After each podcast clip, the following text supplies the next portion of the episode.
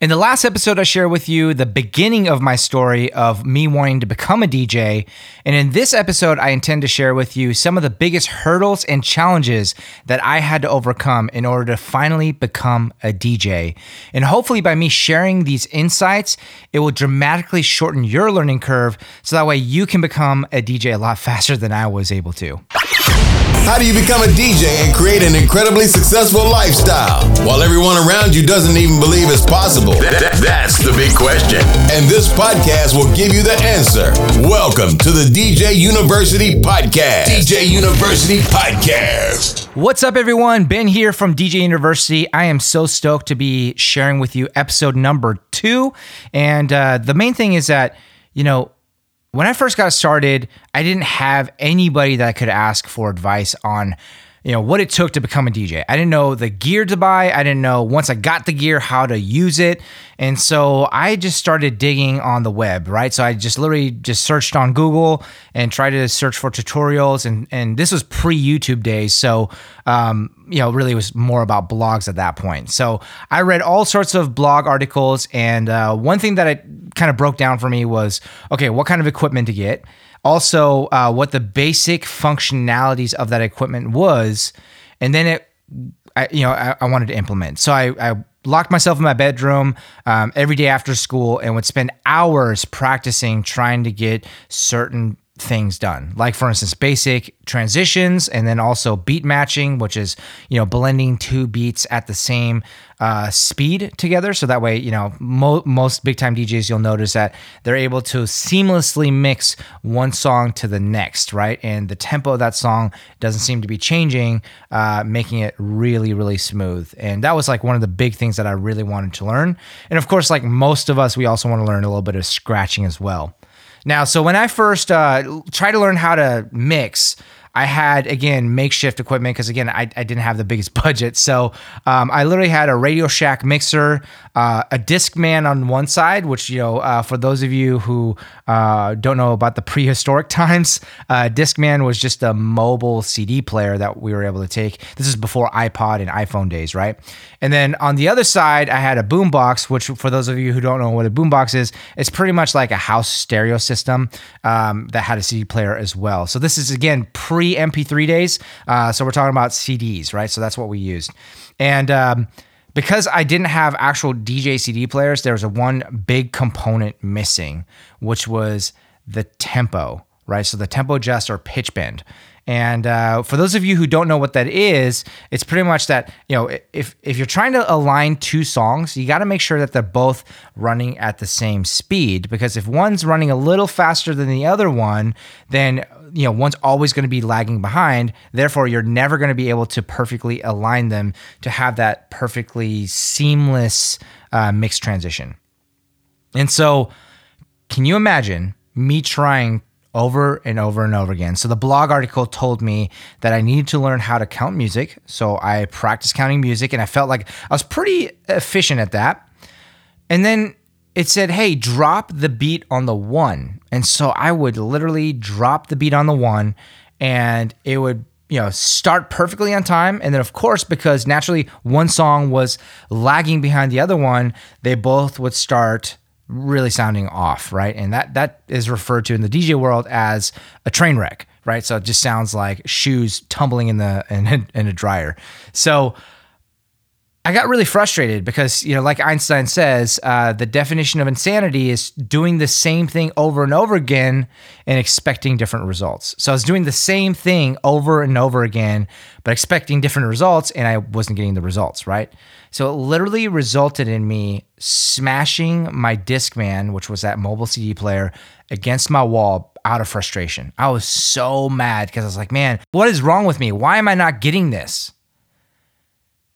And I walked away from DJing for six months after that.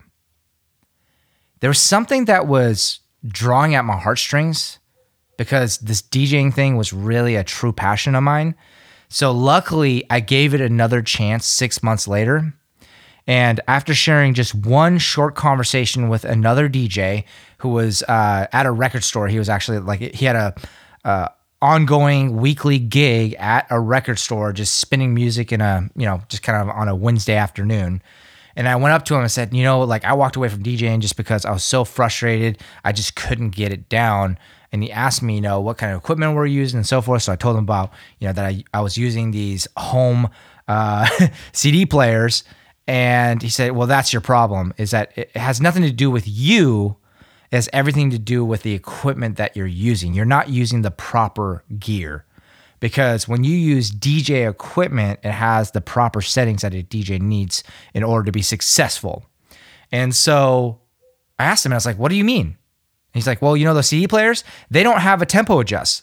So um, if you're taking two songs at, you know, and each song is at a different speed, no matter how well you are at counting, no matter how great you are at starting that next song on the one, it's to trail off you need a tempo adjust because that way you can adjust, let's say, the slower song to match the faster song.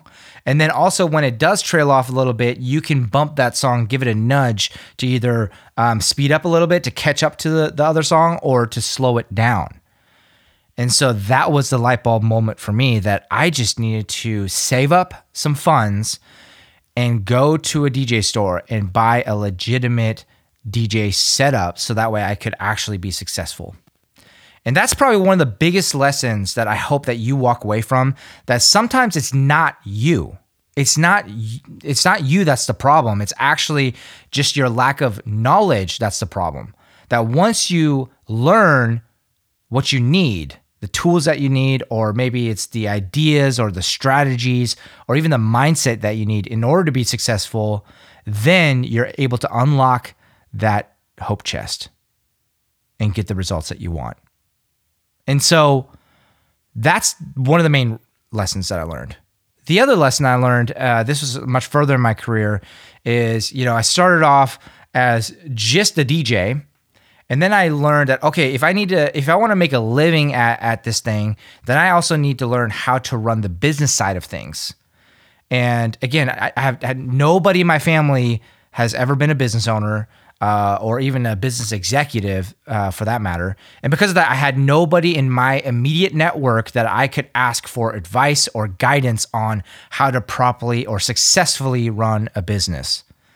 And so the second secret that I learned that unlocked the results that I wanted is to find a mentor. And sometimes finding a mentor is actually a lot more challenging. So in the beginning, I heard, you know I found out about the secret, and uh, I thought, okay, well, I'm gonna go try to ask some more successful people that are running businesses if they would be willing to be a mentor for me. And I asked, I want to say probably close to 100 people, and every single one of them said no. Right. So here, here's what I want to break down for you: is that not it's not always that the mentor has to be a in-person relationship because you can actually find mentorship from afar from especially nowadays right from uh, speakers on video uh, books so authors and also uh, you know conferences. So if you actually do pay for a ticket to go visit these people in person to, to watch them perform on stage uh, you're essentially learning from them and therefore they can act as a mentor. Now of course the absolute best version of a mentor is a you know person to person like one-on-one relationship because they can fine tune their conversation and their advice to specifically your needs but the second closest and best thing to do is to have a mentor from afar that you can still learn from so in the beginning uh, I couldn't afford to go to conferences, so I just went to bookstores, right? And in the beginning, it was just used bookstores, which uh, I was able to pick up some books at just a dollar a piece or five five bucks, right? Some somewhere a little higher, uh, and then even brand new books. I mean, really, a majority of the books that I was spending money on were between 25 bucks and 35 bucks. So, uh, didn't break my bank account, but again, this was when I was in high school, so uh, I still didn't have the most money uh, back then. But I did have a job, so I, you know, I just had a little above minimum wage job, so I was able to afford at least purchasing something. And then nowadays, I spend way more on my education. So I, have never gone to college to a traditional school, but I spend a lot of money on education uh, from thought leaders and you know purchase either their uh, online digital courses or attend their online events or even their in-person conferences. So uh, and then I also have a mentor actually. So I actually have a mentor that I meet with uh, on a weekly basis that's uh, located halfway across the country. So we we meet up on the phone every single week. And uh, this person I am able to lean into and ask about very specific challenges that I'm trying to solve. I also hope that this podcast can act as a valuable resource to you to uh, help you along the journey of you becoming a successful DJ. A couple things that I'd love for you to think about right now is are there certain uh, pieces of equipment that are holding you back, or maybe relationships, or maybe a mindset about something that is holding you back? You know, one thing that is a super dangerous thing are self limiting beliefs. So sometimes we're not even aware of the self limiting beliefs that we have that are holding ourselves back. But maybe it is actually a loving relationship.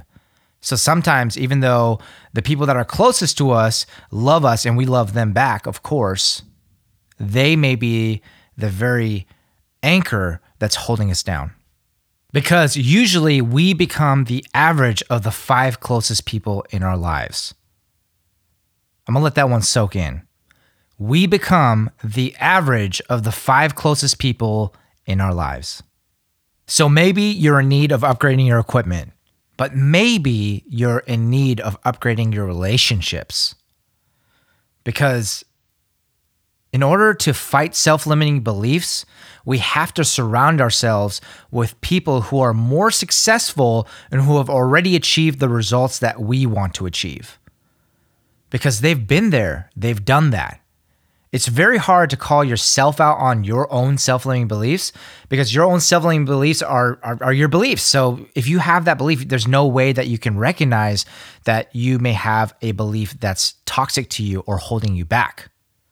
However, if there's a healthy person in your life who is ahead of you, who can see it from a third person vantage point, they can give you loving and encouraging advice and that encouraging push to hopefully push you past your self limiting beliefs. I hope that this podcast has been valuable to you so far and that it has also engaged your mind to think about certain things that you may not have already been thinking about. Also, if you're a person that is just starting out and wanting to become a DJ, but is super confused around the topic of what to do, I've actually created a DJ startup guide that you can download for free. Claim your copy at djstartupguide.com. Once again, that's djstartupguide.com. All right, y'all, it's been a pleasure hanging out with you again here on the DJ University podcast. Please consider leaving me a message by clicking on the link inside of the show notes. I listen to every single one of them, and you may actually end up on the podcast. So go ahead and click on the link inside of the show notes to record your message to me. All right, guys, I hope you have a great and productive week, and we'll catch you on the next one. We hope this episode provided you with incredible value. Please leave us a review so we can learn from your feedback on ways to improve. Subscribe to the podcast and be notified when the next episode drops. Lastly, don't just listen to this podcast, take massive, imperfect action.